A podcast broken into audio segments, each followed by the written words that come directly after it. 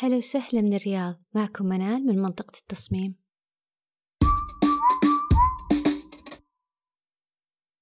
موضوعنا اليوم ما له مراجع أو مصادر في التصميم مصادر عاداتنا الأصيلة الجميلة اللي كلها بخور وقهوة سعودية. موضوعنا عن تصميم مساحات الضيافة مثل المجالس والديوانيات.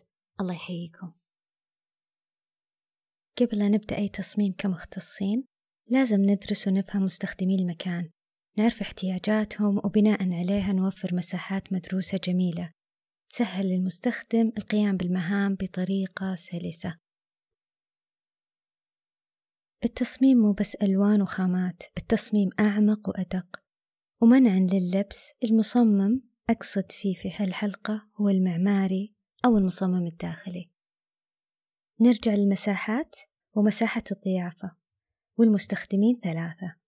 الأول الضيف والضيف عندي نوعين ضيف رسمي وضيف غير رسمي. يحكمني في التصميم نوع الضيف إذا كان رسمي أو غير رسمي. يحكمني عمرة ويحكمني إذا سيدة أو رجل. المستخدم الثاني هو المضيف صاحب البيت. المستخدم الثالث المساعد سواء أبناء أو بنات صاحب البيت. وإذا بتستعين بأحد مثل بالعامية قهوجي أو صبابة.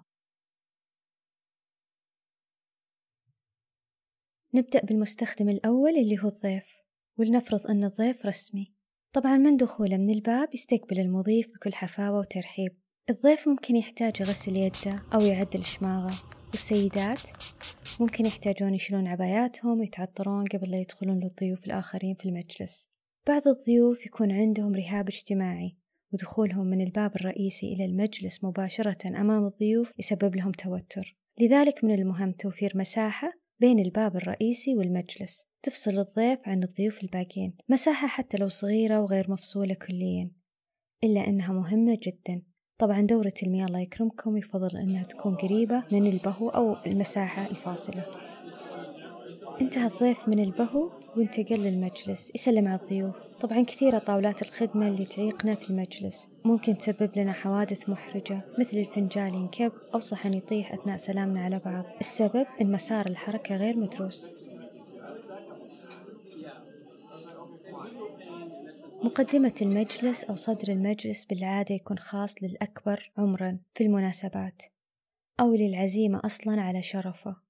أو للأعلى مكانة اجتماعية مثل كبير العائلة أو شيخ القبيلة مثلا. هذه أعرافنا وتقاليدنا الجميلة الاحترام والتقدير. لكن هذا لا يعني تهميش البقية أبدا. الحفاوة والكرم والاهتمام في مناسباتنا للصغير والكبير. إذا قلنا صدر المجلس مو معناته يختلف الأثاث أو الألوان. لا طبعا. ولكن المتوقع أن راحة المكان لا تقل عن أي مكان في المجلس.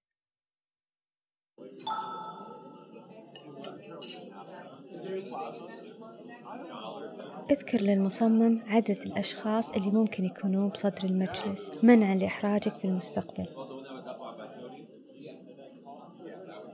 كثير شخصيا أشوف فقرة التبادل في المناسبات. الضيفة تبدل مكانها مو لأنها شافت أحد تعرفه أو المكان أفضل. السبب تخيلوا أن التكييف قوي أو باتجاهها أو بارد جدا أو حار. أحيانا الكنب مو مريح أو الإضاءة مزعجة. وأحيانا تسبب ظل على الوجه. جلس الضيف وبدأ الكرم من قهوة وشاي. بعض الناس يقدمون أكلات شعبية. إذا كنت تقدم أكلات شعبية اذكر للمصمم ليهيئ مكان للضيف يأكل بأريحية.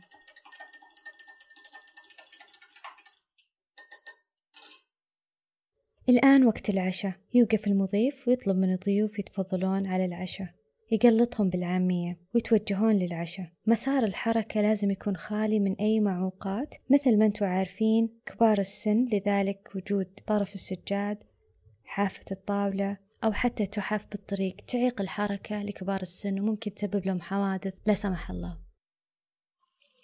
غسل اليدين قبل وبعد العشاء ياخذ من الشخص أقل من دقيقة. في الغالب نص دقيقة. يعني لو عدد ضيوفك 12 شخص أو أقل مغسلة واحدة خارجية مع مغسلة دورة المياه الله يكرمك كافية. لأن لو فرضنا الكل قام بوقت واحد وهذا نادر يكون فترة الانتظار أقل من ثلاث دقائق تخيلوا. المضيف عنده مهام كثيرة منها استقبال الضيف والجلوس مع بقية الضيوف والإشراف العام. هو المحور اللي يرجع له المستخدم الثالث وياخذ موافقة منه. هو أهم شخص يحتاج من المصمم تسهيل المهام عليه. المستخدم الثالث اللي هو المساعد. يحتاج المساعد إلى مكان لتحضير القهوة والشاي غسل الفناجيل ومكان للتقديمات.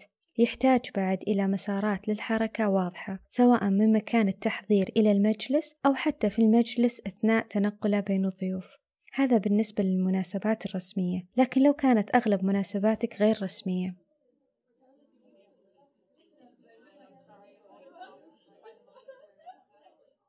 إذا جارات يجتمعون في الصباح إلى صلاة الظهر أكيد بتكون الجلسة في صالة أو حديقة البيت ما راح تكون بمجلس رسمي. وبناء على المعطيات بتكون الجلسة قريبة من المطبخ. السبب وجود صاحبة البيت في المطبخ حتى لو للإشراف. لذلك يفضل أن المطبخ يكون مطل على الصالة أو الحوش حسب طبيعة الزيارات.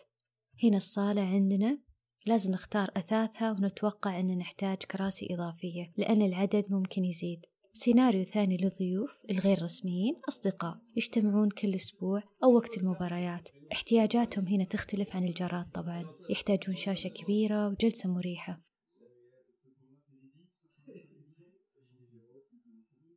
إذا صاحب البيت يطبخ أو أحد الضيوف هنا نوفر مطبخ صغير ممكن يكون مفتوح مع الجلسة. إذا في بلوت أو طاولة بلياردو أو video games نحتاج تخزين وإخفاء الأسلاك. نحتاج أيضا دراسة الإضاءة دراسة جيدة. إذا كان في مدخنين التهوية هنا مهمة. أقصد بالتهوية حركة الهواء السريعة وضغط الهواء عن طريق ضخ وشفط الهواء بطريقة مدروسة. مراوح الشفط المعروفة في السقف والجدار غير مجدية بدون دراسة ضخ وشفط الهواء. استشير مهندس التكييف هو الشخص المختص اللي ممكن يساعدك. مع التهوية مهم وجود المنقيات والمنقيات أنواع في الميكانيكية والكهربائية والأيونية. المنقيات اللي في السوق عشان تكون فعالة مهم أن يكون الحجم مناسب لمساحة المكان وتتناسب مع نوع التلوث. فيها فلاتر تحتاج تغيير مستمر. في منقيات تتركب في التكييف المركزي في الدكتس اللي هي مسارات التكييف وفي منقيات كبيرة تكون مفصولة مركزية.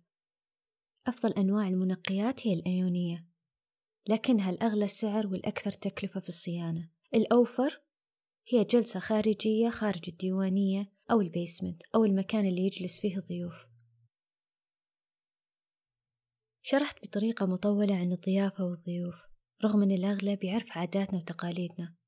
لكن تحويل الاحتياجات إلى تصميم ناجح غير ظاهر في مجالسنا للأسف. لذلك أتمنى من كل شخص يبني بيت يحرص على توضيح احتياجات الضيف واحتياجاته أثناء الضيافة ليسهل على المصمم توفيرها وتطبيقها بطريقة مبتكرة وجميلة.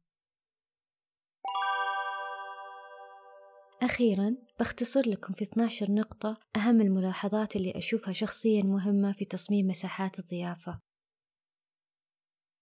أول نقطة ارتفاع السقف وأبعاد المجلس. لازم تكون متناسبة.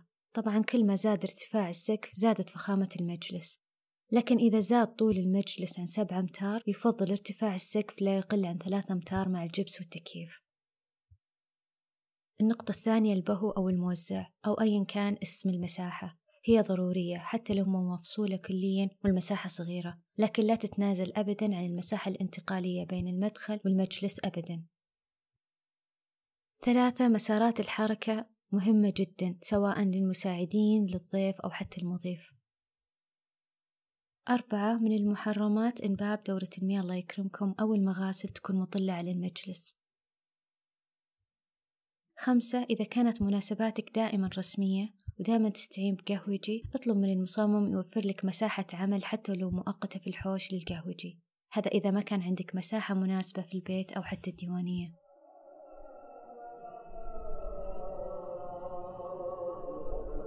إذا كانت مناسباتك دائما في النهار غدا مثلا وفر مساحة للوضوء ومكان تعليق الشماغ وتنشيف اليدين. طبعا التصميم يكون أفخم من اللي موجود في المطارات والأسواق. مساحة المجلس يحددها عدد الأشخاص طبعا ومساحة البيت. أذكر للمصمم عدد الأشخاص اللي ممكن يكونوا بصدر المجلس منعا لإحراجك في المستقبل. كثير شخصيا أشوف فقرة التبادل في المناسبات. الضيفة تبدل مكانها مو لأنها شافت أحد تعرفه أو المكان أفضل. السبب تخيلوا أن التكييف قوي. أو باتجاهه أو بارد جدا أو حار. أحيانا الكنب مو مريح أو الإضاءة مزعجة وأحيانا تسبب ظل على الوجه. إذا كانت المناسبات غير رسمية اكتب جميع احتياجاتك بالتفصيل وعد المصمم الحرية في الإبداع. راح يبهرك أكيد. النقطة التاسعة استعين في مهندس تكييف سواء للتهوية ومنقيات الهواء في حالة وجود مدخنين أو حتى لتوزيع الهواء في المجالس. عشرة الإضاءة تحتاج إلى دراسة تجنب الإضاءة على الجالسين وتجنب الإضاءة المتعارف عليها ال spotlights مثل قاعات الأفراح. خلي الإضاءة على الطاولات الجانبية وطاولة القهوة وأركان المجلس. وإذا ممكن عندك لوحات في الجدار ممكن ركز عليها الإضاءة. هذا إذا كان المجلس صغير. في حالة إن مساحات كبيرة استعين بمهندس إضاءة. اختيار الكنب جدا مهم سواء ارتفاعه أو حتى عمقه. أيضا طاولات الخدمة وطاولات الجانبية مهم اختيارها بحيث تكون متناسبة مع ارتفاع الكنب. أخيرا تأكد أن المصمم يوفر لك مكان للعبايات مثلا حتى لو مؤقت. يكون في مساحة كافية مكان للعطور والبخور والفحم. أي احتياج وقت العزيمة لابد من توفير مكان له سواء مخفي أو ظاهر للتسهيل على المضيف أثناء المناسبة. انتهينا من موضوع اليوم اللي كان تصميم مساحات الضيافة. ارسلوا لنا آراءكم ومقترحاتكم على الإيميل المدون شكرا لكم ويومكم سعيد.